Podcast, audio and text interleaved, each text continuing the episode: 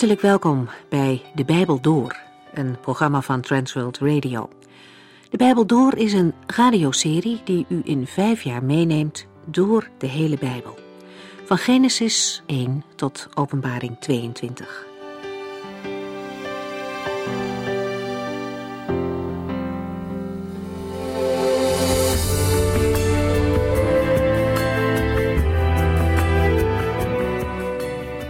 Wij lezen vandaag het eerste hoofdstuk van het Bijbelboek Openbaring. Een boek dat op het eerste gezicht wel eens ontoegankelijk lijkt, maar zeker niet zodanig bedoeld is. De Heere heeft zijn engel naar Johannes gestuurd om bekend te maken wat er allemaal nog gaat gebeuren.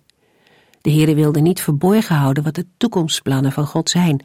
Hij wil ze met ons delen, ze zijn belangrijk. En dan moeten we dit deel van de Bijbel zeker niet laten liggen. Het boek is als een brief rondgestuurd naar de zeven gemeenten in Azië. Uit het eerste vers is ook duidelijk dat de onthulling van Gods geheimen niet zomaar aan iedereen bekend wordt gemaakt. Het is wel de bedoeling dat alle mensen het zullen horen en zullen weten, maar het wordt door God zelf bekendgemaakt aan wie Hij wil, aan Zijn dienaren. De verhouding ligt meteen duidelijk. We zien de Heer Jezus hier in Zijn heerlijkheid. Hij heeft de hoogste autoriteit en absolute zeggenschap over alle dingen. In openbaring zien we de Heer niet als een nederige dienaar, maar als overwinnaar. Hij is het lam van God, maar in openbaring zien we ook de toren van het lam die de zeven zegels verbreekt en rampen over de aarde brengt. Het opschrift van het Bijbelboek Openbaring sluit af met de zaligspreking. Gelukkig is hij die deze profetie van de Heere voorleest, en gelukkig zijn zij die er naar luisteren en zich eraan houden. Want de tijd dat deze dingen werkelijkheid worden, komt steeds dichterbij. We zullen in openbaring een aantal keren het woord wee tegenkomen. Hier staat de tegenhanger. Gelukkig is hij. Mensen die luisteren naar Gods woord en die ernaar willen leven, zijn gelukkig te prijzen. Luisteren en zich eraan houden, dat hoort bij elkaar. De laatste woorden van vers 3, want de tijd dat deze dingen werkelijkheid worden komt steeds dichterbij, deze woorden worden in het Grieks letterlijk herhaald in Openbaring 22 vers 10. En ze sluiten ook aan bij het binnenkort uit vers 1. We lezen verder vanaf vers 4.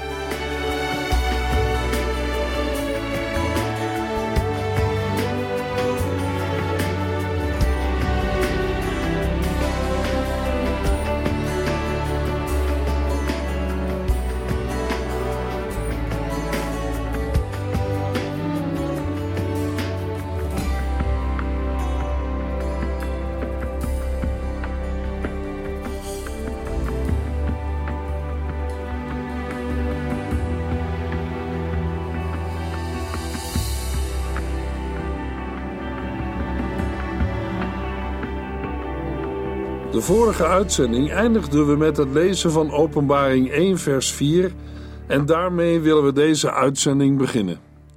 Dit schrijft Johannes aan de zeven christengemeenten in Azië. Ik wens u de genade en vrede toe van God, die is en die was en die komt, van de zeven geesten die voor zijn troon staan, en van Jezus Christus, die ons trouw de hele waarheid bekend maakt. Johannes begint met een prachtige begroeting. In veel kerken en gemeenten horen we aan het begin van de eredienst dezelfde woorden. Uit de aanhef of inleiding in de versen 4 tot en met 8 blijkt dat het Bijbelboek Openbaring een rondzendbrief is, die naar de gewoonte van die tijd begint met het noemen van de afzender, de geadresseerde en een groet. Johannes schrijft aan zeven gemeenten in Klein-Azië het huidige Turkije. De opdracht tot schrijven lezen we in vers 11 en ontvangt Johannes van God zelf. De zeven christengemeenten zijn representatief voor alle gemeenten in Klein-Azië en zo ook voor de christelijke kerk in het algemeen. Genade en vrede zijn de twee kernwoorden in de christelijke groet. Deze zegen wordt aan de gelovigen gegeven door de drie-enige God, namelijk de Vader, de Zoon en de Heilige Geest. Johannes schrijft aan de zeven christengemeenten in Azië.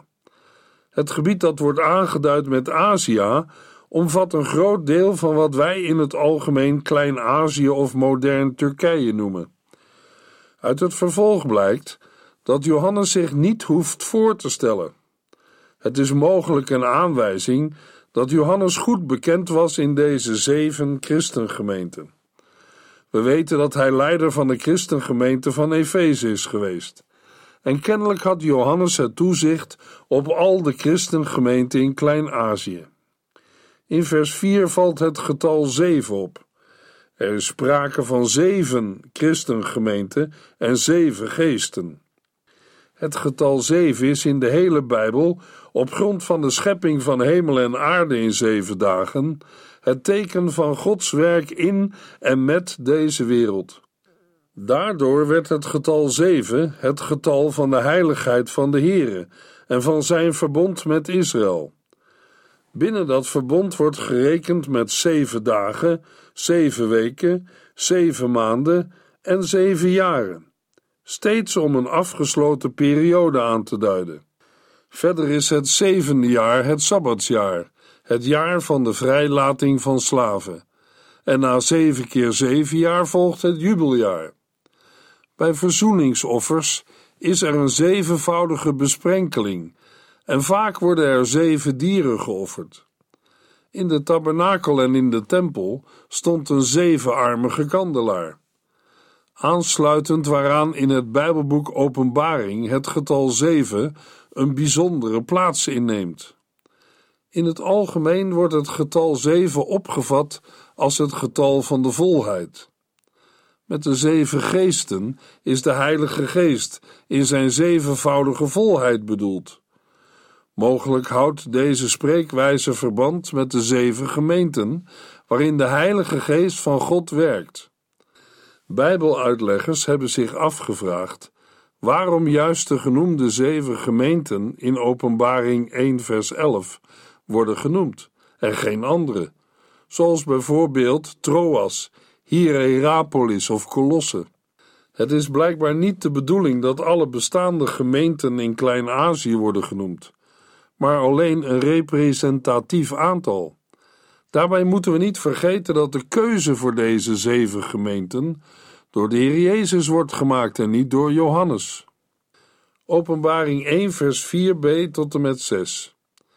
Ik wens u de genade en vrede toe van God, die is en die was en die komt, van de zeven geesten die voor zijn troon staan, en van Jezus Christus, die ons trouw de hele waarheid bekend maakt.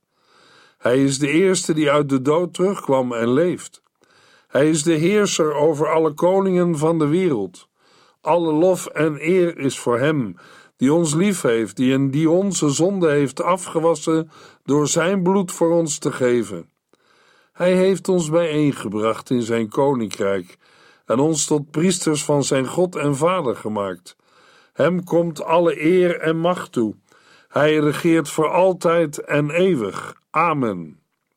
In een andere Bijbelvertaling lezen we: Jezus Christus, de getrouwe getuige, de eerstgeborene der doden en de overste van de koningen der aarde. Hem, die ons lief heeft en ons uit onze zonde verlost heeft door zijn bloed. En hij heeft ons tot koninkrijk, tot priesters voor zijn God en Vader gemaakt. Hem zij de heerlijkheid en de kracht tot in alle eeuwigheden. Amen. In deze versen hebben we de titels die aan de Heer Jezus Christus worden gegeven. En het interessante is dat er zeven titels worden genoemd. De eerste titel is De getrouwe getuige. Jezus Christus is de enige betrouwbare getuige van de feiten van het Bijbelboek Openbaring. Immers de feiten gaan over Christus. Hij getuigt van zichzelf en er is geen enkele reden om hem niet op zijn woord te geloven. De tweede titel is de eerstgeborene van de doden. Christus was de eerste die uit de dood opstond om nooit meer te sterven. Niemand anders is die weg nog gegaan, maar de zijnen zullen hem volgen in zijn opstanding en verheerlijking. De derde titel die aan Christus wordt gegeven is de overste van de koningen der aarde. Deze titel spreekt over zijn hoogste positie.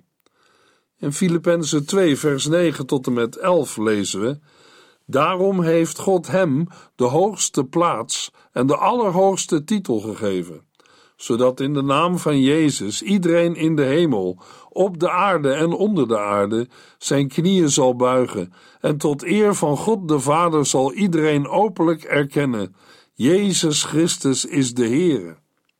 De vierde titel is Hem die ons lief heeft. De woorden benadrukken de liefde van Christus voor de zijne. Een gelovige hoeft niet van de inhoud van het Bijbelboek Openbaring te schrikken, omdat het over de overwinning gaat van onze Heer en Heiland Jezus Christus. En Hij is degene die ons lief heeft.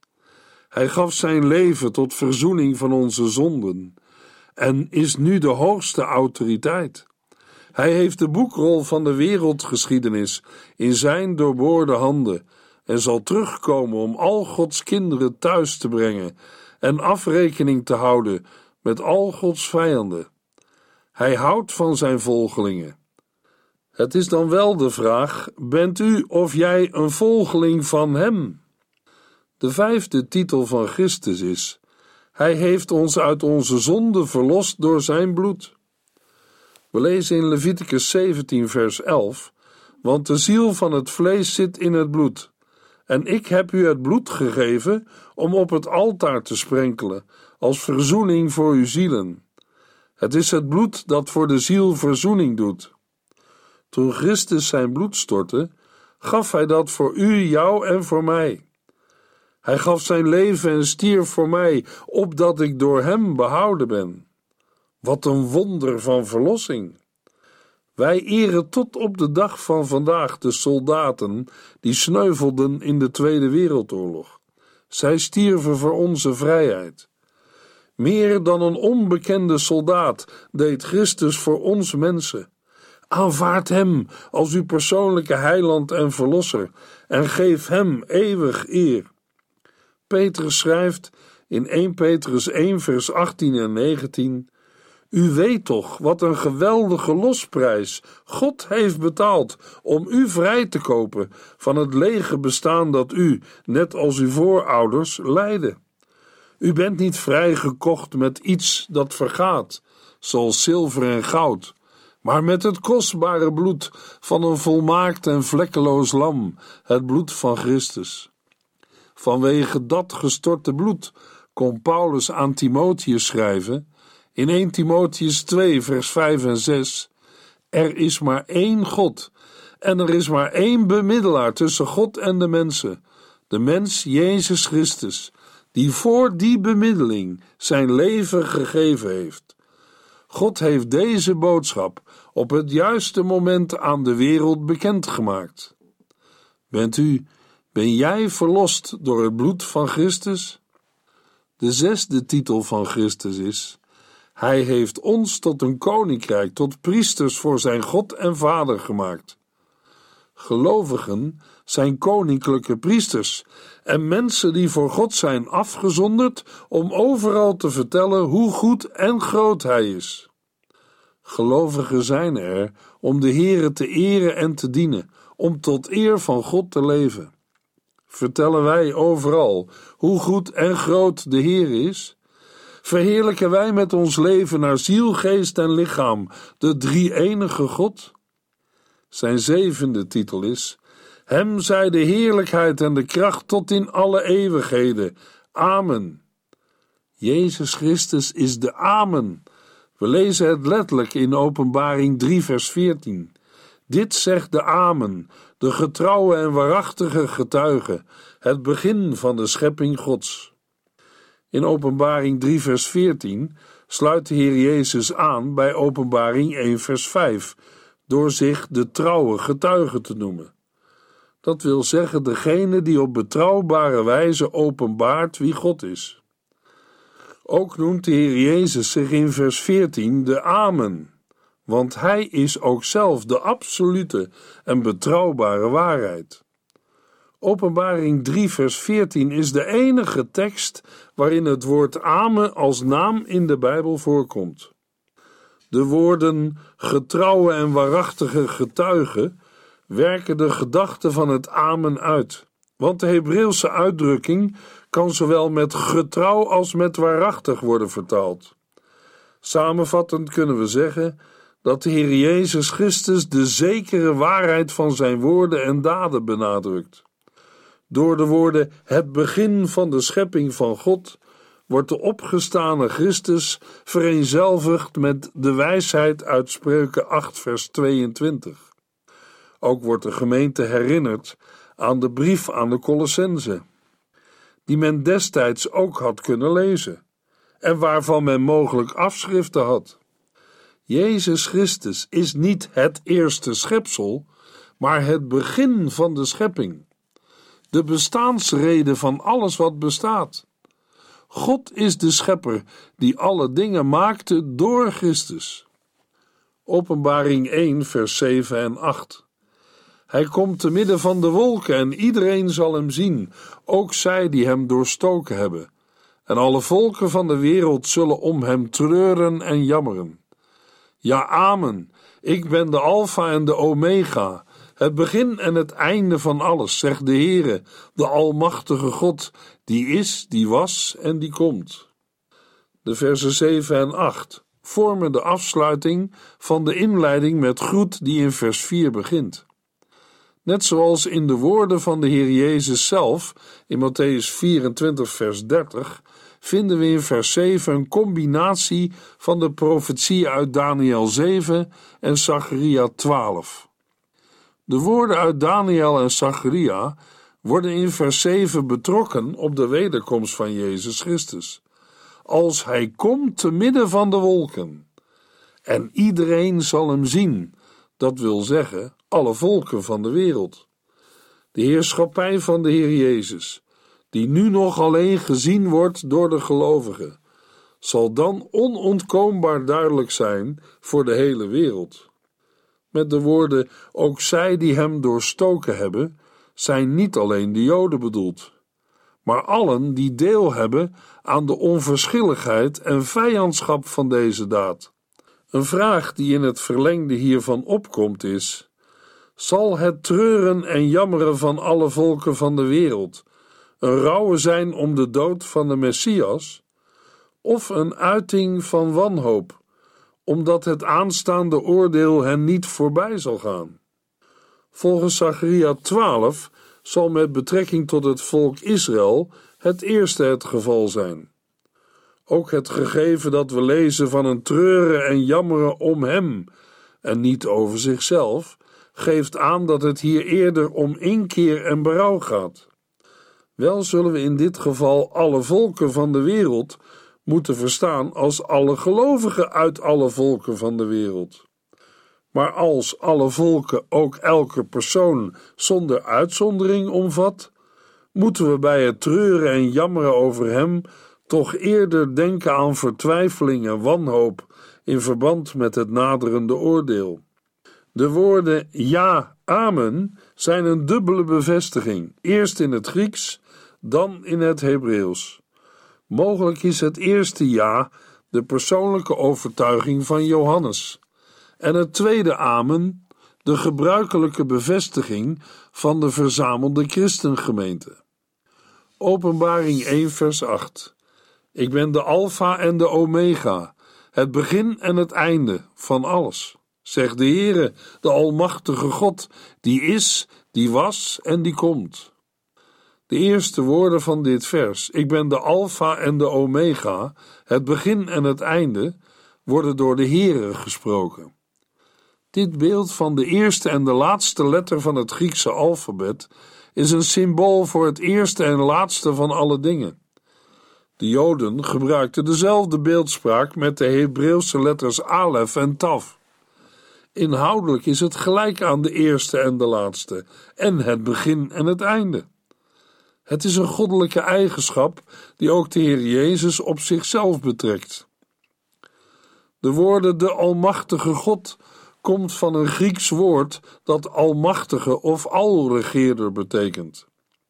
Het houdt in dat Hij die alle kracht of macht heeft, de allesbeheerser of Almachtige is. Het komt in de Griekse vertaling van het Oude Testament vaak voor in de zinsnede God de Almachtige en is dan een vertaling van het Hebreeuwse Shaddai. Maar het wordt ook gebruikt als weergave voor de heren van de hemelse legers. Net als in het Oude Testament wordt het in het Nieuwe Testament alleen gebruikt als de hoogste titel van God en komt verschillende keren voor in het Bijbelboek Openbaring, waarvan zeven keer na de woorden Heere God. Elders in het Nieuwe Testament komt het alleen voor in een citaat in 2 Korintiërs 6 vers 18. De Heere God de Almachtige is een vertaling van de Hebreeuwse uitdrukking de Heere de God van de hemelse legers, die we geregeld in het Oude Testament tegenkomen. De Almachtige is Hij die alle weerstand breekt, die alle dingen beheerst en regeert. De woorden Hij die is, die was en die komt zijn al bij Openbaring 1 vers 4 besproken. Ten slotte, het begin en het einde verwijst ook naar de eeuwigheid van de Zoon en zijn onveranderlijkheid. Hierover zegt Hebreeën 13 vers 8: Jezus Christus was, is en blijft voor altijd dezelfde. Het betekent dat Jezus Christus in zijn eigenschappen dezelfde is. Hij is niet veranderd. Hij is onveranderlijk. Hij is het begin en het einde. Hij omvat alle tijd en eeuwigheid.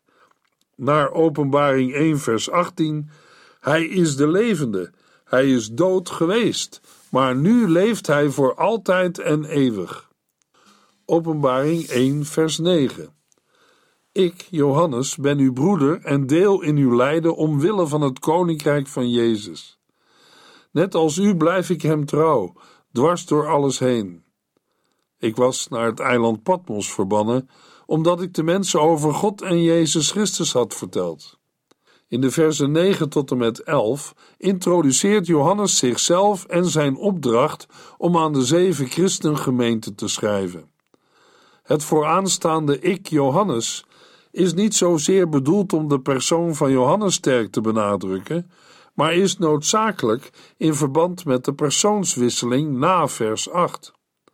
Hoewel Johannes een boodschap van God zelf heeft en in die zin regelrecht namens de Here spreekt, weet hij zich tegelijkertijd nauw verbonden met het lot van zijn medegelovigen. Zoals blijkt uit de woorden over het delen in hun lijden omwille van het koninkrijk en de volharding, het trouw blijven, dwars door alles heen. In een andere vertaling lezen we in vers 9: Ik, Johannes, uw broeder en deelgenoot in de verdrukking en in het koninkrijk en de volharding in Jezus, was op het eiland Patmos, om het woord Gods en het getuigenis van Jezus.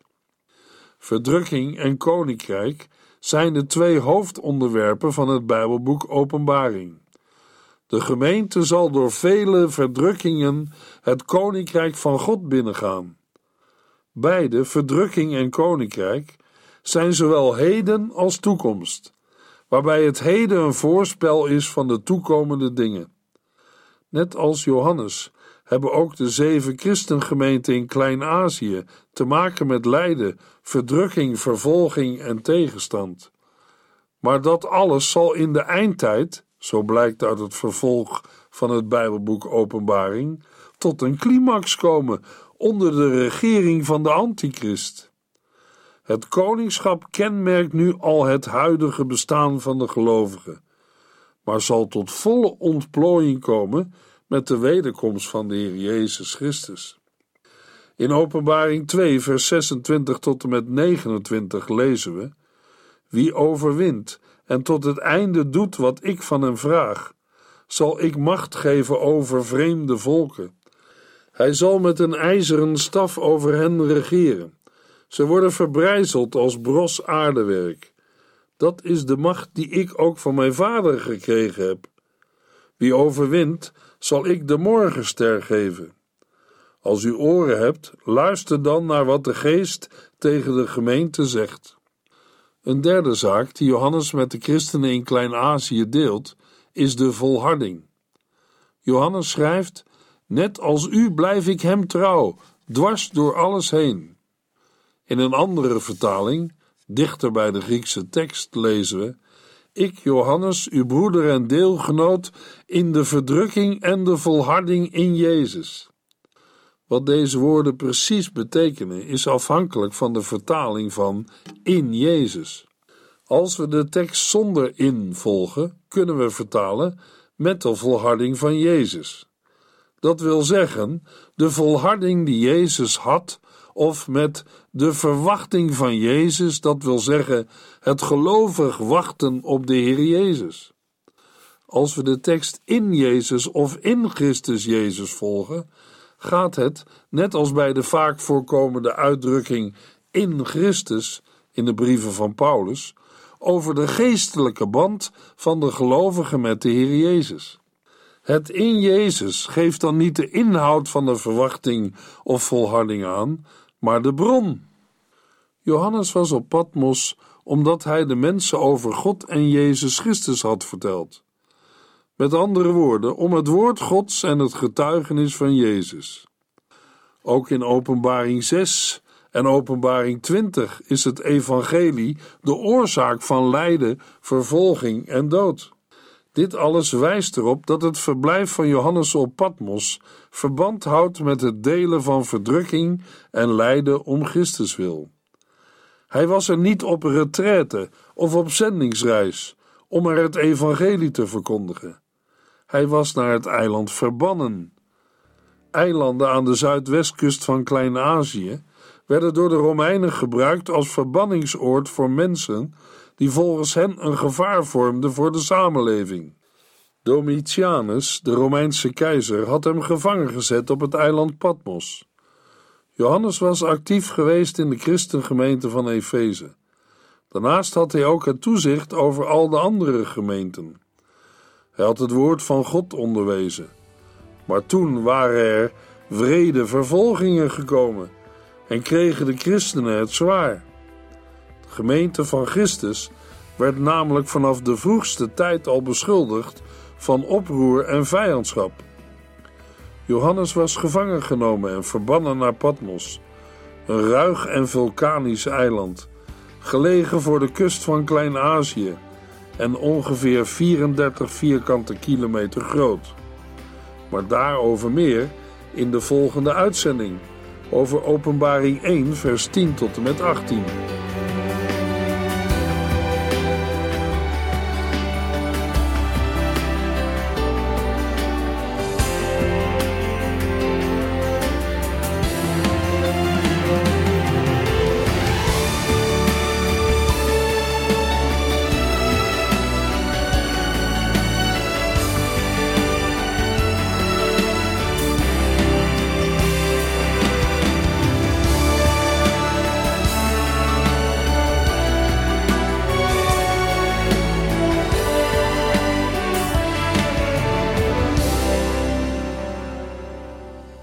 Geluisterd naar De Bijbel Door. In het Nederlands vertaald en bewerkt door Transworld Radio. Een programma waarin we in vijf jaar tijd de hele Bijbel doorgaan. Als u wilt reageren op deze uitzending of u heeft vragen, dan kunt u contact met ons opnemen. Tijdens kantooruren kunt u bellen op 0342 47 8432. 0342 47 8432. 32. Ook kunt u een e-mail sturen naar de Bijbel door transworldradio.nl en natuurlijk kunt u ook via de post ons bereiken. TWR, postbus 371, postcode 3770, AJ in Barneveld. Dit programma werd gepresenteerd door Corweda en Ike André. Techniek was in handen van Odin van Woerdenkom. En namens ons allemaal bedanken we u van harte voor het luisteren.